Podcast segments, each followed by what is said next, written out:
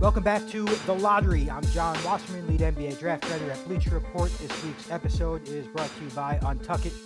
And I'm joined this week by my guy, Jared Dubin. He's written for every NBA publication imaginable, imaginable ESPN, CBS, Bleacher Report, Sports Illustrated, The Ringer. He just wrote a really um, insightful piece for 538 on the rise of guards setting ball screens. Really liked it. Highly recommend it uh, for any hoops head out there. Jared, what's going on, my man? How's life? Uh, life's pretty good. Thank you for having me, and I appreciate the uh, extensive and kind introduction. Yeah, man, I got to give uh, your whole resume because it's pretty lengthy. Yeah, uh, it's been a while now. I realized before the season started, this is my tenth year covering the league, so that's a uh, it's a long time.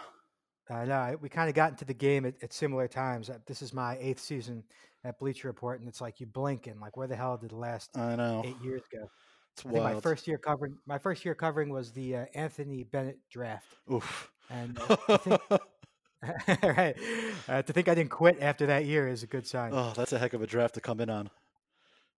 Yeah. Anyway, so listen, you've been watching NBA. I've been more locked into college. I want to go over some of the rookies and sophomores, the young guys in the league, uh, and you kind of tell me how they've been doing, what you're kind of seeing, both in terms of uh, their current play and, and maybe where um, their their trajectory goes and, and, where you think their ceilings go from here. And we'll kind of play back and forth between your current analysis and what I saw before the draft. And um, I think I think I'm going to start with the rookies. And let's start at the top. Obviously, Zion hasn't played a game yet, but Ja Morant, the number two pick in the draft, Memphis Grizzlies. I'll tell you right off the bat, I'm already surprised. I mean, again, I haven't seen every game he's played. I've I've caught a couple. I've seen the highlights and stuff. I, I look at the box scores every day and see he's averaging 18 and six. To me, what's shocking is his field goal percentage, how efficient he's been. Uh, I, I, don't know how much you saw of Ja Morant before the draft. I'm sure you probably saw the Florida State game in the NCAA tournament, but you know, what are you seeing right now from this rookie point guard? Well, I did see the Florida State game, and that endeared him to me because anybody that beats Florida State is good by me. That's um, right, Miami guy. Yeah. Uh, so I didn't see a ton of him when he was at where's uh, Murray State, right? Yeah. Yeah, I didn't see a ton of him. Uh, I watched like very little of their preseason, very little of summer league. Um, I've been super impressed by him. He he sees passing lanes that are just not things that rookie point guards typically see. Um, he's he's got you know, a pretty high turnover rate. But if you look historically at elite point guards in the past, that's not abnormal. Guys like Magic Johnson, Steve Nash, Jason Kidd, John Stockton, even all these guys had high turnover rates when they were rookies. And, you know, the reason is because they're seeing things, but not, you know, necessarily anticipating the defense that knows that it's coming. So they're making, you know, passes that they probably shouldn't make and they should make the pass in reaction to that. But he's already seeing multiple levels of defense. He's running the offense really well. I just think he's such a composed player. He knows exactly how to run an offense, exactly where to put the ball. Um, he's really, really good. And I mean, the 18 and 6, I mean, the Grizzlies have been limiting his minutes. I don't think he's played more than like 32 or 33 minutes in a game yet. Hmm. Uh, he's he's really, really, really good. I like him a lot. Yeah, I mean, I you know I, I questioned, and I had him number two on my board, so it's not like I, I didn't like him, but I questioned uh, the transition. He didn't really have much of a pull up game mm-hmm. coming out of college. His floaters uh, were off the mark. You know, he didn't shoot a high percentage on those. He kind of struggled a bit around the rim, and so you just thought this would be like a De'Aaron Fox situation where he'd take a year and then mm-hmm. make a big jump as a sophomore. But he's already st- scoring 18 a game, and now, is he taking a, lot of jump shots? I mean, have we seen that, or is he just so good at getting to the basket that he hasn't really needed it? I think it's a little bit of both. I mean, he, he gets to the basket a ton. He's finishing at, you know, like an average rate around there. I think as he gets stronger and more experienced, he'll be better at finishing, you know, oversized and through contact at the basket.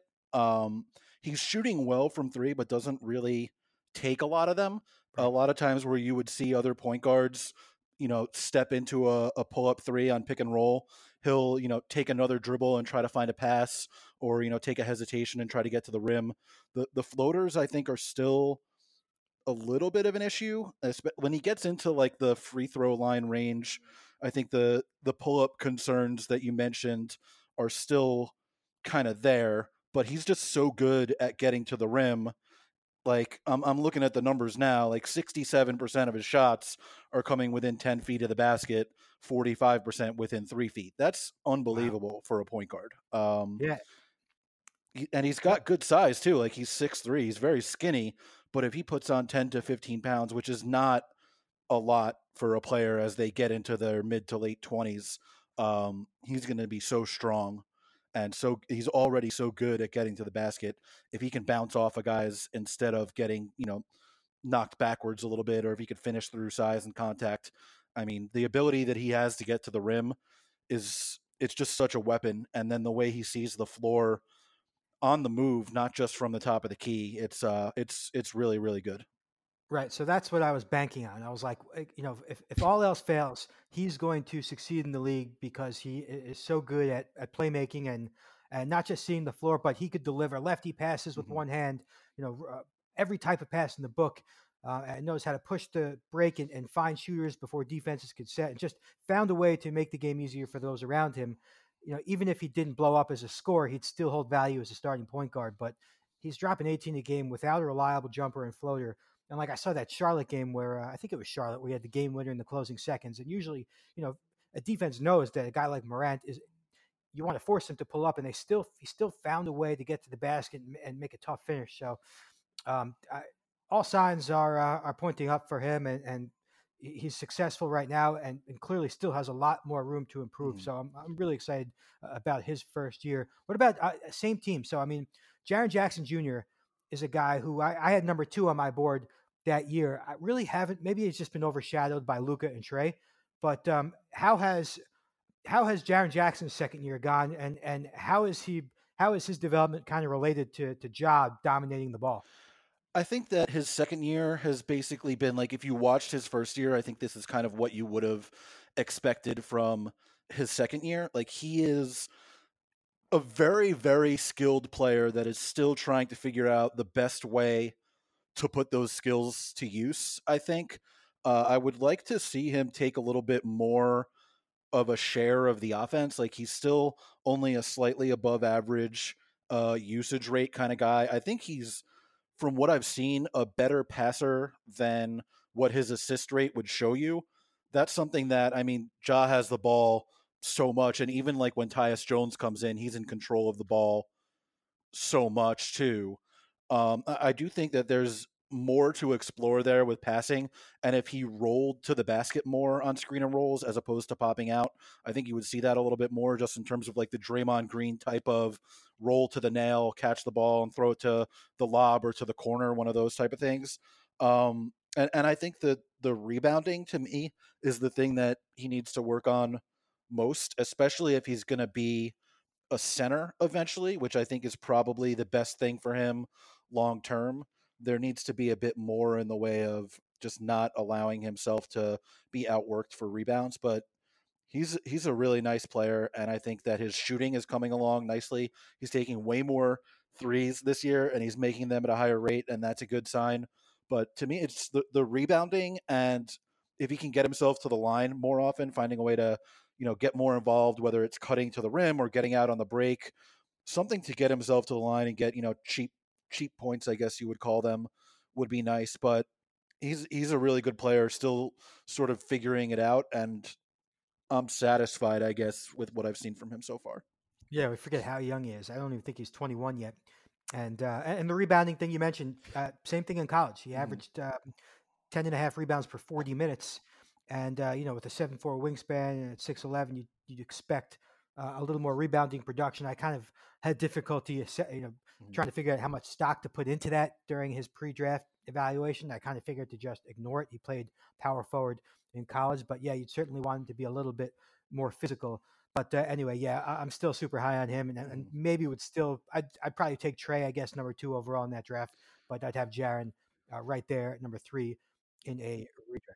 And he still is playing, by the way, with um, with Jonas right. Valanciunas, who is you know a, a, high rebound type of guy. I haven't looked at the box out numbers yet um, for him. It's entirely possible, obviously, that he's been the box out guy and JV has been the rebound guy. That's not necessarily what I have seen per se, but it's it's possible that I'm missing something. So I don't I don't want to kill him too much on the rebounds, especially because he's he's so young and still so skinny.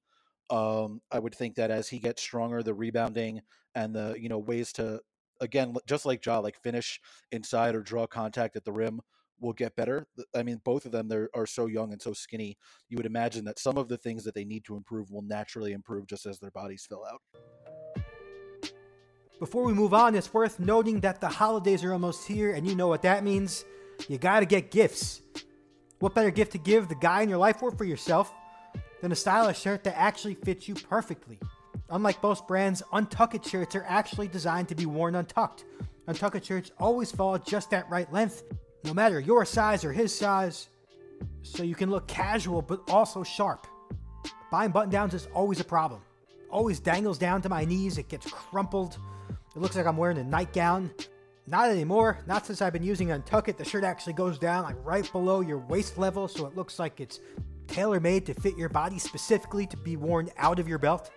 So, whether you're shopping for the perfect holiday gift or just trying to craft a smart, relaxed style of your own, Untuckit is the way to go. Visit untuckit.com. Use the code BLUE for 20% off at checkout. That's U N T U C K I T.com and the promo code BLUE for 20% off. I want to move to New York.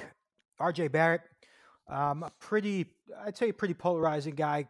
Um, even though most people had him top three, I think there was there was still uh, some pessimism about whether or not this was a future star. Uh, questionable uh, style of play and an up and down summer league, and I thought honestly, I was uh, a little bit down on him in summer league, and I'm feeling pretty good about the way he's handled himself in a tough situation in New York. Of course, all the negativity surrounding the Knicks franchise, but also a, a tough a tough roster to just kind of come in and uh, and figure things out at 19 years old. And I think he's done a pretty good job of it. I know he hasn't been super efficient, but um, you know he's kind of he's fitting pretty well. The numbers are, are obviously the production is impressive. He's playing like 33 minutes a game.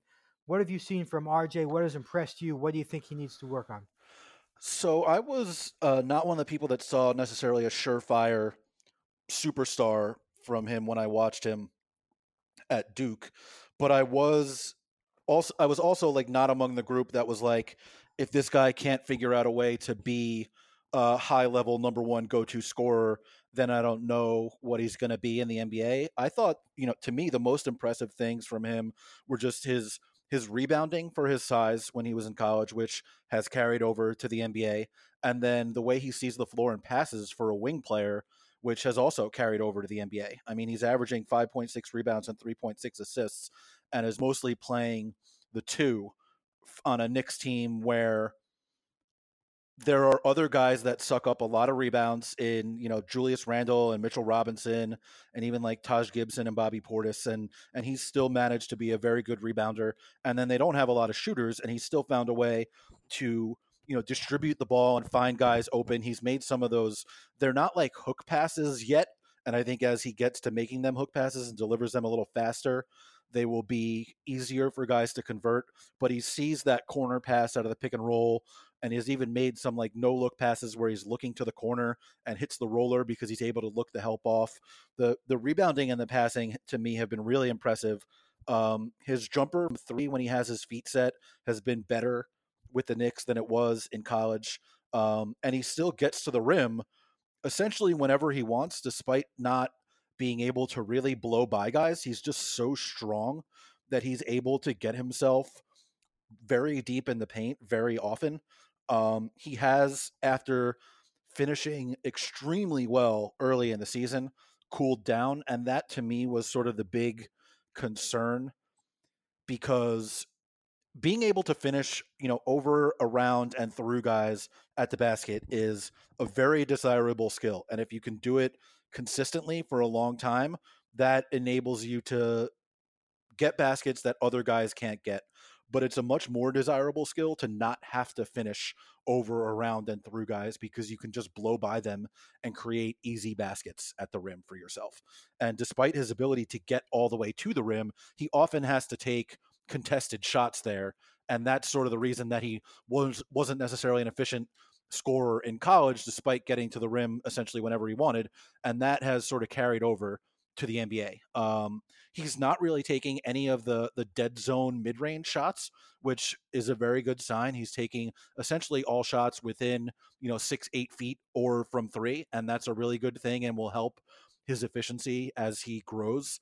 Um, but the concern to me is that he doesn't blow by anybody. So I think to me it's more of like a second side guy who beats closeouts and is able to get to the rim that way, or a guy who comes off of handoff action and has a head start on his guy and is able to get to the rim that way. That's something that could put him in better position to succeed than just planting him at the top of the key and being like, all right, kid, go create some offense for us.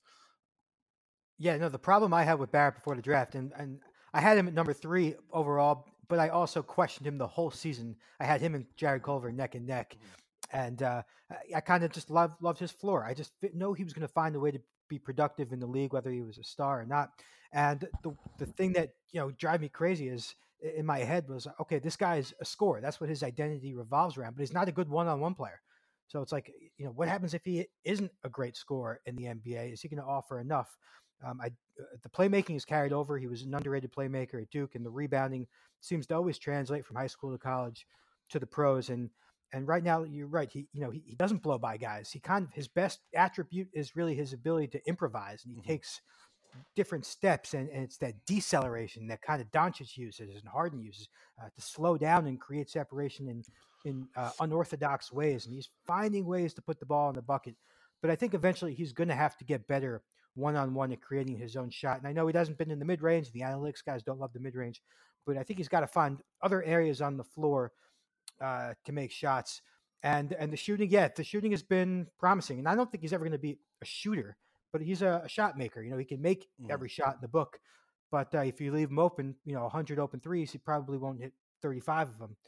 Um, but uh, overall, he's finding ways. Uh, I'm, I'm, just happy that he's doing it this early. Mm. But eventually, he's going to have to make some adjustments. Yeah, I think the a good sign for me is that he's getting to the free throw line a lot, and obviously he's shooting like a terrible percentage uh, from the line. And I know that that was something yeah. that happened in in high school and college too, but I don't think he was down at like 50% or whatever it is that he's at this year. If he gets even into the 70% range, he's such a more efficient player than he already is. Um, and, and, obviously, the efficiency in terms of like his true shooting percentage right now is not very good, just because I mean he's not finishing well at the rim and he's not shooting well at the line. But just on on quick math, if he was shooting seventy percent on free throws right now, his true shooting percentage would be like above 500, whereas right now it's at 471. And obviously, 500 is not good either, but that's much more respectable. And I think that the one thing you hear about him from literally everybody is that the kid works like absurdly hard. And um, I, I think that over the course of time, he could get to 70, and even 70 is still like slightly below average in terms of a free throw shooter. And if he can even get there, that's just such a big help based on where he is right now.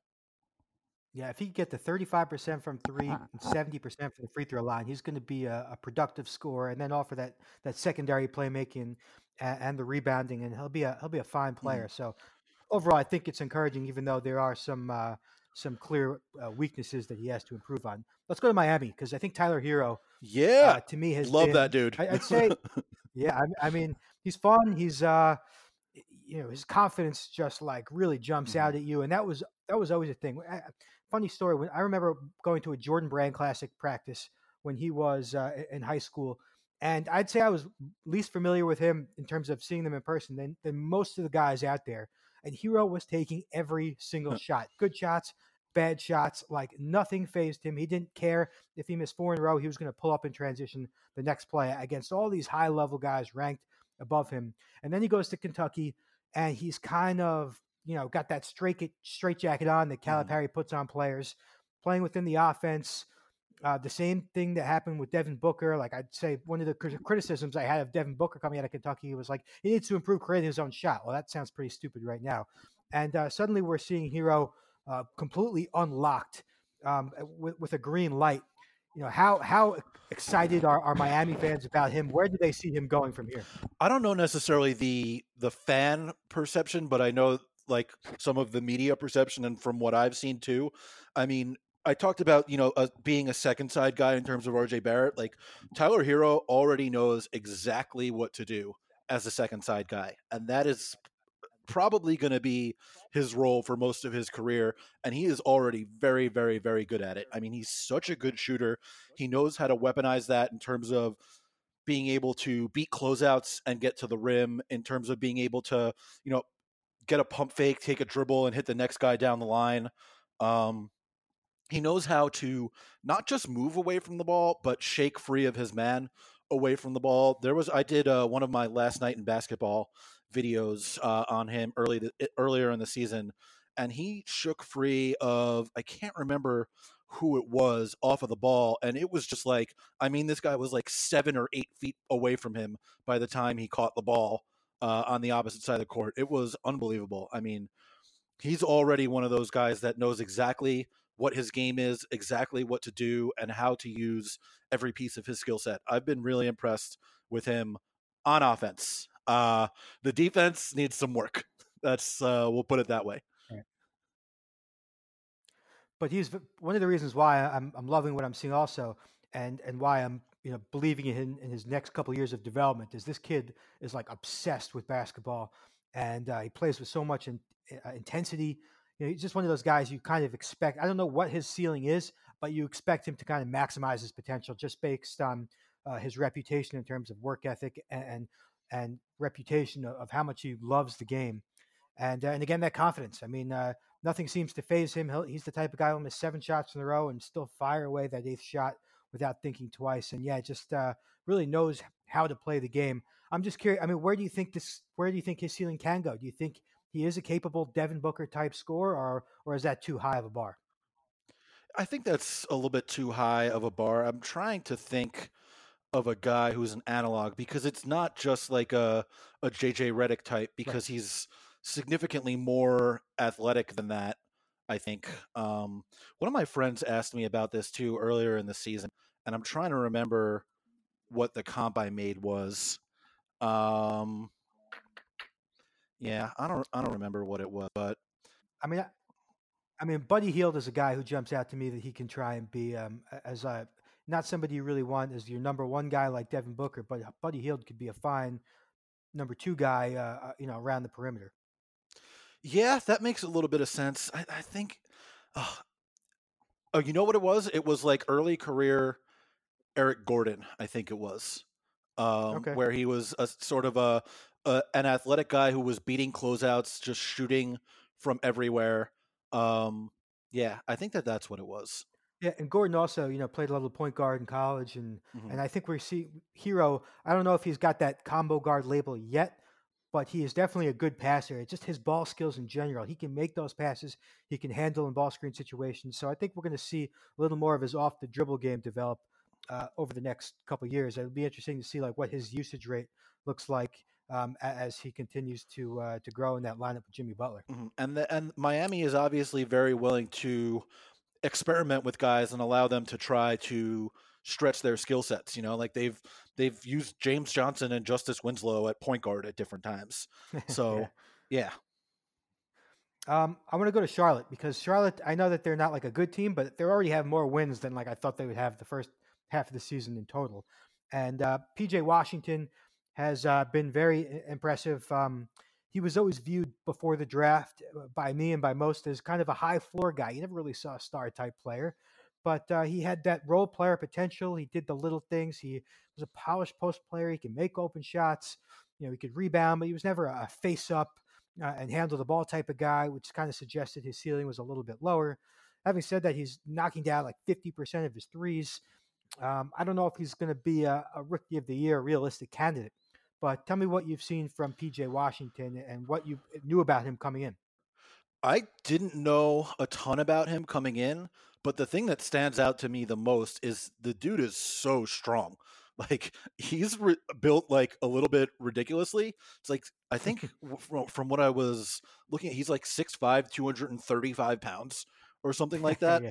which is crazy. And um, I'm looking through my uh, my database on NBAathlete.com in terms of his physical comparisons, and a bunch of the guys are like, you know, Michael Kidd Gilchrist, obviously a really sturdily built guy, OG Anunoby, Al-Farouq Aminu. Those body types, I think, uh, make a bunch of sense for him. But he looks like a, a good shooter already, at least, and that's a really good sign. I don't know that he's necessarily going to make whatever it is 40 50% of his threes like he's making yeah, right that's now coming down. yeah but uh, he's he's very active he's very strong he's one of those guys that seems to be in the right place most of the time. And as a rookie, that's a really good sign just in terms of you being able to to be on the court long term in the NBA. And I mean, is a day one starter, which is very impressive for a rookie. Not every rookie gets to be that, even guys that are drafted in the lottery. So I think he's been pretty impressive so far. There are some things like I don't think that the shooting can possibly sustain where it's at now. Um, but I'm I'm impressed, and I didn't know a ton about him coming in. I think you know his activity level and his strength are really good signs for him being uh, certainly a quality role player. And if he could add more like off the dribble and sustain the the three point shooting in you know the mid to high thirties, that's a really really good player. Yeah, his first year at Kentucky was like really underwhelming. I mean, nothing about him popped. Uh, oh, he was a sophomore. I didn't even know that. Yeah, he played two years at Kentucky. He went to the NBA Combine after his first year, and they told him to come back. He showed up uh, after, by the way, his freshman year, he made five threes total. He shows back up uh, as a sophomore. His body looks completely different. He's got bounce that he didn't have before. He made 33 threes up from five. I mean, 33 and 33 games or so is not a huge deal, but it was clearly a jump. And then the jump he's made this year, I think he's already matched his total from last year threes. So uh, you love the you love the progress. You love the fact that he continues to get better, both skill wise and body wise and uh, and another high character guy who you just kind of want to bet on moving forward. And um, his game kind of continues to evolve. I'm, I'm another guy. I'm just fascinated to to see where it goes from here. This would be like. Uh, I'd say this would be more of a, a ceiling type of player, what we're seeing already. And uh, so I, am really interested to see what he's able to add to his game. Like you said, the face up, we still haven't seen much of that. He's always been more of a back to the basket guy mm-hmm. who can make those mid range shots, but uh, we'll see if, if he can add some some ball handling to his game. Another ball handler in Charlotte, who um, I'll certainly admit I was wrong about. Uh, Devonte Graham has been one of the breakout stars. I, I, wouldn't go so far as to say star, but breakout players this year in the NBA. And uh, I was looking to see what I ranked him in the 2018 draft. I was actually afraid to do this, but I guess I'll, I'll go for it. He was number 41 uh, on my board in 2018, and I wrote uh, on my final mock draft, on my final big board, I wrote Graham can follow in the footprints of Shabazz Napier, who's carved out a role as a backup ball handler and valued for his pick and roll play and shot making. Actually, that's not a bad projection, but clearly he's he's leaped Shabazz Napier. Uh, you know, what have you what are your thoughts on this on Devonte Graham's breakout? Is it kind of fluky or is this something uh, that looks really legitimate? I think he looks very good. Um, I, I think he settles for a few too many pull up and step back long mid rangers. Um, but he looks like a guy who can get mostly where he wants on the court.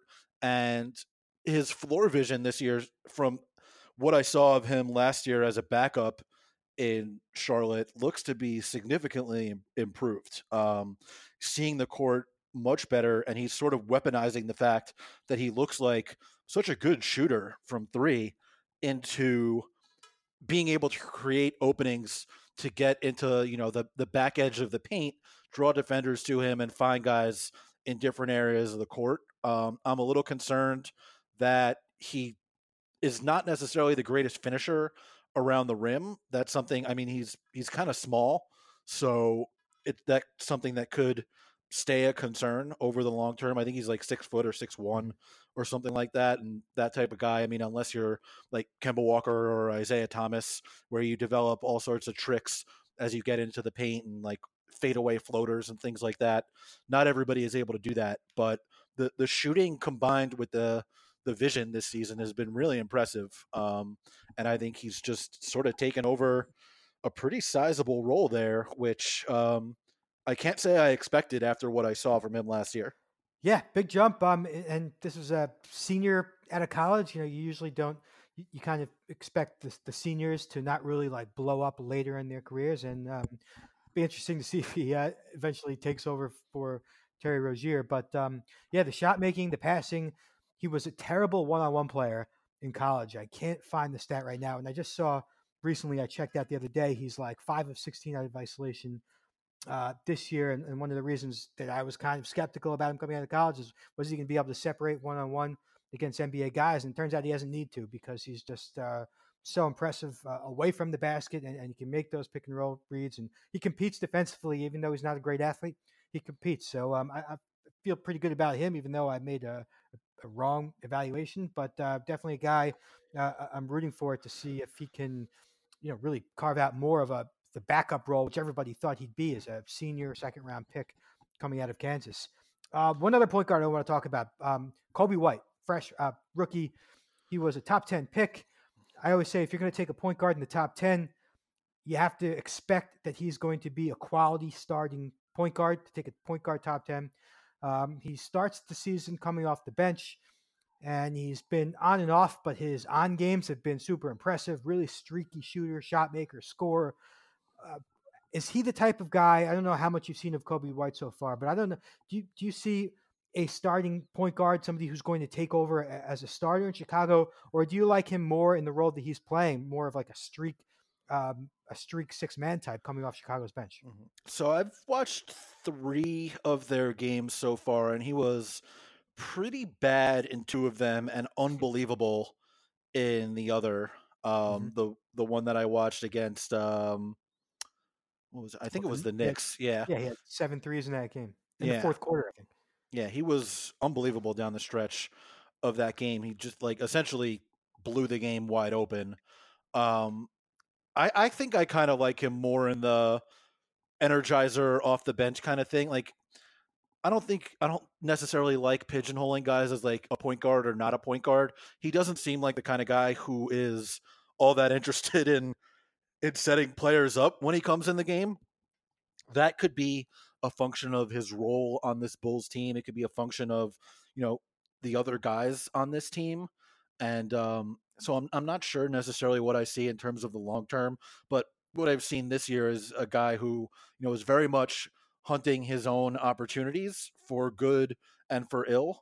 Um, he's not shooting very well. Uh, I happened to see one of the games where he went off, so that you know colors things a little bit. But I, I think obviously there's a lot of skill there, and he can get his shot when he wants to get it, right? and that's a skill that's desirable for a lot of teams. Um, I just don't necessarily know what the best role is for him in the long term because they have him in this role now, and it's hard to picture a guy outside that when he's playing the "we need you to come in and get buckets" type of role. Yeah, I'm I'm one of those guys who I really struggled with uh, evaluating and deciding whether or not I thought he would be a spark off the bench or a really really good starting point guard, and the difference could be like you know 15 picks in the mm-hmm. But uh, so far, the the I guess this early the positives outweigh the negatives, and the positives so far have been that streak scoring ability, the the, the cliche scoring in bunches. But uh, yeah, just like he was in college, he had these games, and then he had those games where he's like three of twelve and one for eight from downtown with you know five turnovers and three assists. Mm-hmm. So uh, we'll see where he goes. Chicago kind of needs a, a, big time, I think, a, a, strong decision maker at that point guard spot. Yeah, I think that's probably true. But I think the good thing for him in terms of you know, is he a point guard? Is he not a point guard? He is very good size. He's like six four. He's got long arms. Um, so if you want to play him next to a point guard in the backcourt, you could do that. And if you want to play him next to an off guard, you could do that. So it could be one of those guys where sort of depending on situation, he could play either one of those roles. All right, I want to go. I want to go to Luka and Trae. I know it's. I know it's like overkill at this point. Uh, every day, Luka does something new, and Trae just continues to put up monster numbers. And it really shouldn't be an argument of who's better. Uh, although I do, I, I, am fascinated by some takes I hear on Twitter, and I, I guess I follow enough people where I'm going to get both sides of it. Um, where you stay? I mean, are you a clear Luka over Trae guy? Oh yeah, I mean, that's not to say that Trae Young isn't awesome, but like, it's like Luka does all of the same things that Trae does, except he's also six eight and a really good rebounder and that kind of thing matters. Like I was talking to uh, a couple people about this the other day. Uh, Matt Moore, Brian Schrader, a couple other guys.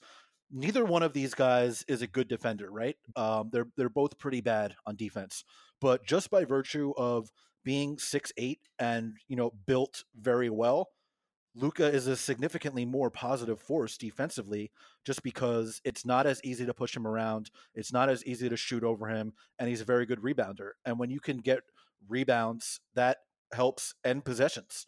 And uh, when you can't get rebounds, which Trae mostly does not, you're not helping end possessions as often. Mm-hmm. Um, you know, and, and, you know he does get uh, some steals and deflections, so that helps him on that side. But they're both like very strongly offense first and mostly offense only players. But Luka is less of a negative on defense because he's not as easy to target uh, in switches and because he helps rebound. But what these guys are both doing offensively is pretty unbelievable. I, I have a, a Luka story that I don't want to spoil coming out um, on 538 sometime in the next week or so. Cool. Um, just about how ridiculous he's been so far. And then I, I love watching Trae Young so much. Like the things he does sort of warp the floor a little bit. And, you know, I wrote about it earlier in the season. Like just the show that he puts on, it's like it's it's worth the price of admission to go see that guy play.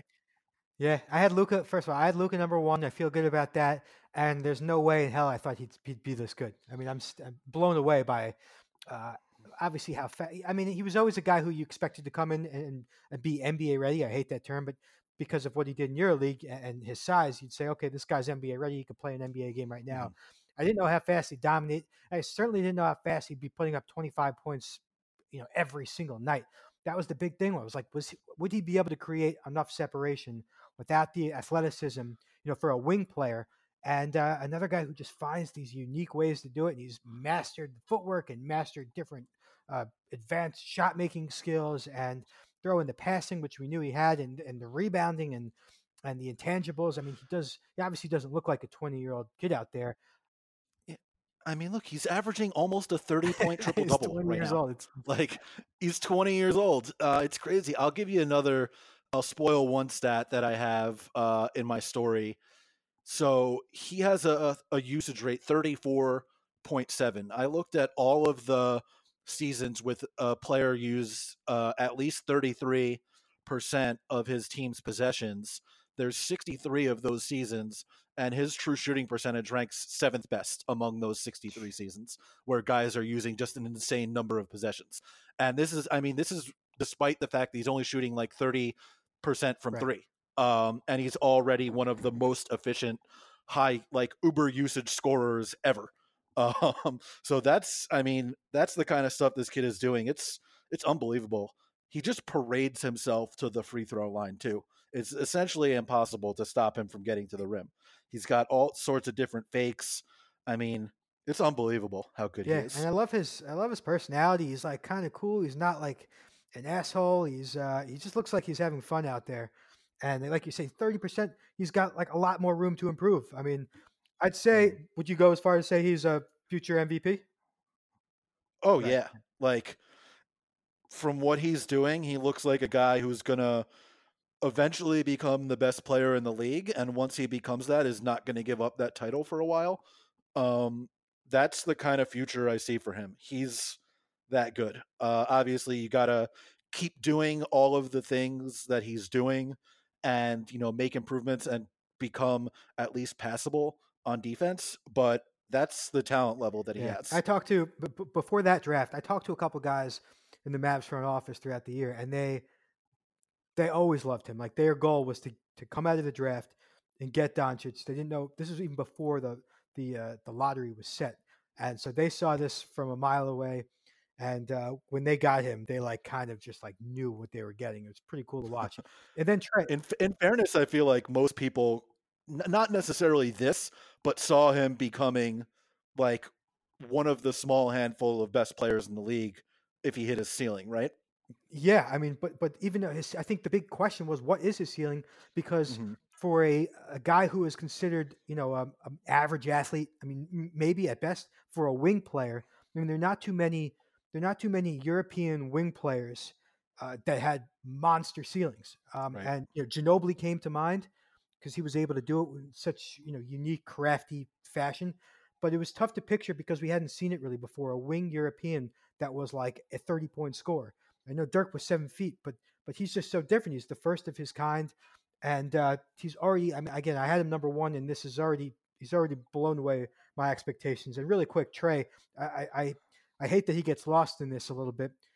I, he's averaging 27 and nine Yeah. without without much talent around him, and and defense is able to key on him, and he's got plenty of room to improve. And I had Trae four overall. Um, Of course, if I were to do this again, I'd, I'd have him two, and uh, I'm I'm happy for him. Who did you have at two and three? I, I'm trying to remember that draft. I had Jaren Jackson two, uh, Jaren Jackson at two. I had Ayton at three. Um, I had Trae at four, and I had um, uh, I had uh, Bomba at five and Bagley at six. Yeah, I mean So- for for Trae, I mean it's kind of cliche to compare him to Steph, but just the way that he's able to weaponize the threat of the pull up three is really just the key to everything for him. And he uses that threat to get to the basket. He uses it to create openings that shouldn't be there uh, for his teammates. And he sees all of those openings. He sees them before they even come open. I mean, the concern coming in for Trae was that he was going to be such an obviously bad defender that he needed to be a transformational offensive player in order to be worth the pick that it was going to take uh, for you to get him. And that's exactly what's happened. Like he's he looks like a transformational offensive player.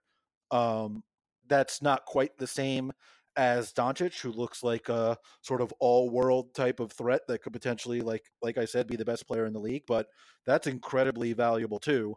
Um, and I mean, he's just I, I love watching him too. I couldn't be more uh, thrilled when I have when I look at my schedule of games that I've set out and uh, and I have the Hawks on it. I'm like, oh, good, I get to watch that guy tonight.